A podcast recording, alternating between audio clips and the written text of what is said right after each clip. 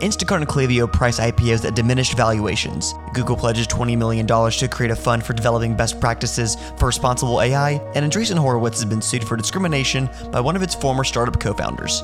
I'm Jackson Fordyce, and this is Venture Daily.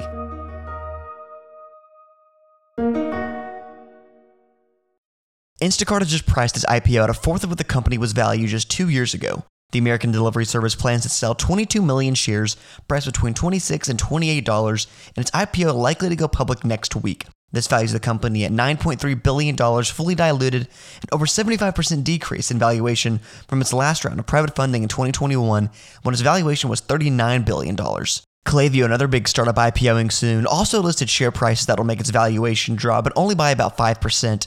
Klaviyo plans to sell 19.2 million shares, priced between 25 and $27. This gives the company a $9 billion valuation compared to its previous private funding valuation of 9.5 billion. Despite lower valuations, it's clear that both Instacart and Klaviyo plan to move forward with their IPOs, indicating confidence in the public markets and retail investors to invest even if prices are lower than anticipated. To offer insight into Instacart's slash valuation heading into its IPO, I spoke with Tim Draper. Hi, I'm Tim Draper, and I'm a venture capitalist with Draper Associates. I also started a school, Draper University, and I started a show called Meet the Drapers, which you should all watch because it's hilarious. Tim, Instacart's share price puts its valuation at only $9.3 billion fully diluted, which is significantly down from its $39 billion valuation it had in its last private round in 2021, and also below a recent internal valuation of 13 billion. What has happened between Instacart's last valuation and now that has required the company to take such a diminished valuation? Yeah, that, well, that must have been quite a negotiation with those people who paid 31 billion, billion market cap. But on the other hand, I think people are understanding that uh, valuations go go up when interest rates go down, and valuations go down when interest rates go up.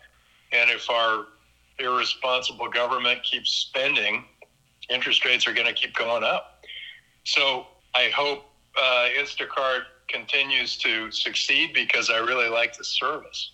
Do you think Instacart and Klaviyo are pricing for a pop to prompt favorable headlines? Oh, I think that would be certainly helpful, but I think we're in the doldrums of the IPO market, and I don't think the window is opening up anytime soon. But maybe maybe this encourages more of the individual investor to come back into the market, and maybe they are pricing low so that they get a pop. Historically, do startups that file for an IPO usually offer shares at a price that diminishes their valuations? No, um, not not historically. Now, when you go from a bull market where the private uh, valuations were super, super high to a bear market, then you there's always some serious adjustment that has to happen. And that's what that's what we're going through now. Tim, do you think we'll continue to see companies approach the IPO market cautiously through the end of the year? Well, institutions stay in the market pretty much through thick and thin um, the individual investor usually wants to make sure that the water's warm before they jump in.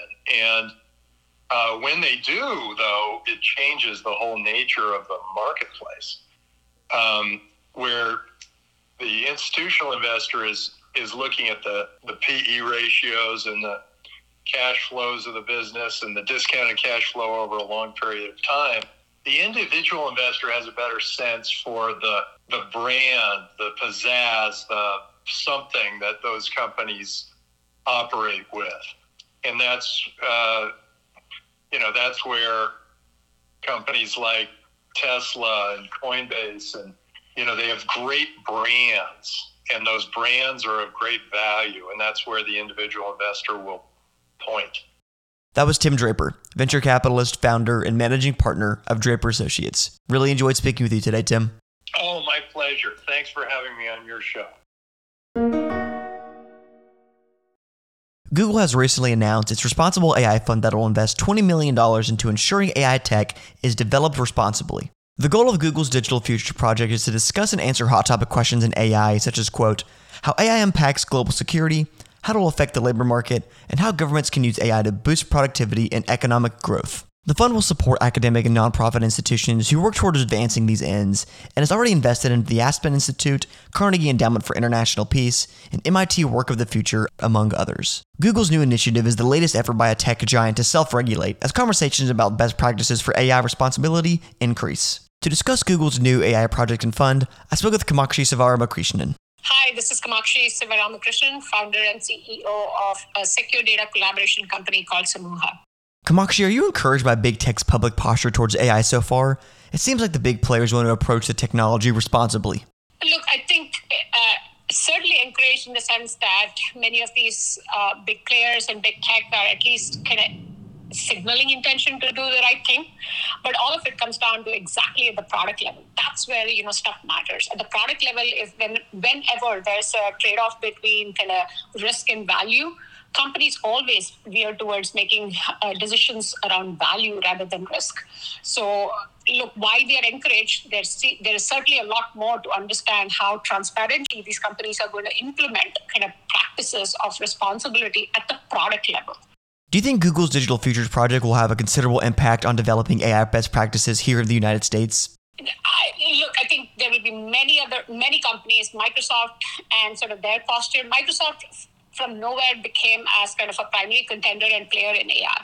Uh, so it's not just Google, but I think it's going to be a collective of between Microsoft, Google, every company, even some of the big players like Apple, AWS, etc., as they think about data enabled within the cloud, data enabled on the consumer side, and how some of the how they are incorporating data and AI within their own product lines and services and technologies.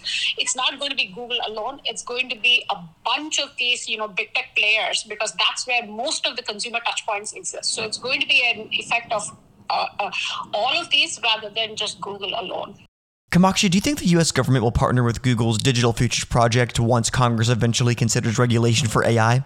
Congress should certainly hear uh, from a technology perspective, from a, from a from a methodology perspective, from a science perspective, should absolutely partner with every one of the big tech players to understanding more. Because regulation in this kind of new emerging area is very difficult especially when you think about our politicians. How much do they really kind of process and understand kind of technology and what's possible out of it? Look at the amount of spook level that was created with kind of the first generation of chatbots and openai etc that came about. Like there's some of that that has turned out to be true. A lot of it is just a kind of you know speculation in terms of what's probably true maybe you know 20 30 years down the line. So kind of moving away from fear factor, being more kind of, you know, product truth based and technology truth based, it is absolutely essential for Congress to partner with big tech, which is including Google as well. That was Kamakshi Sivaramakrishnan, founder and CEO of Samooha. Thanks so much for joining the show again, Kamakshi. Thank you very much, Jackson.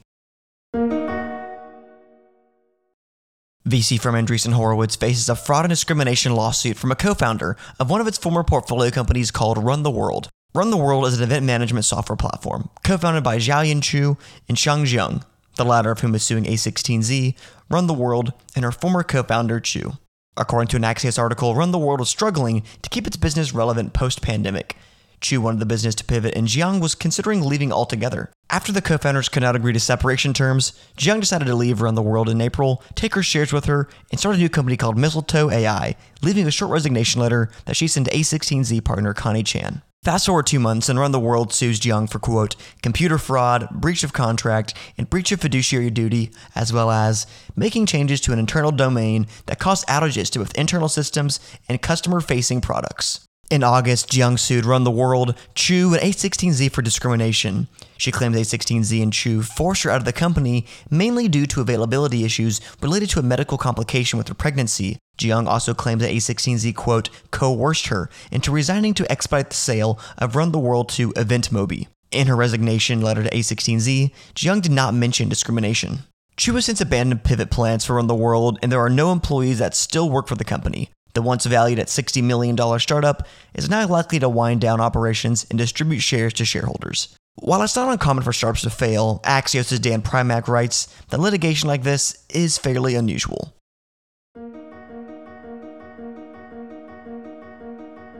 Thanks for tuning in to Venture Daily. Today's show is produced by Josiah Simons and Jackson Fordyce. Our theme song was created by Benjamin Cook. If you liked today's episode, please give us an honest review wherever you get your podcasts. I'll see y'all tomorrow morning.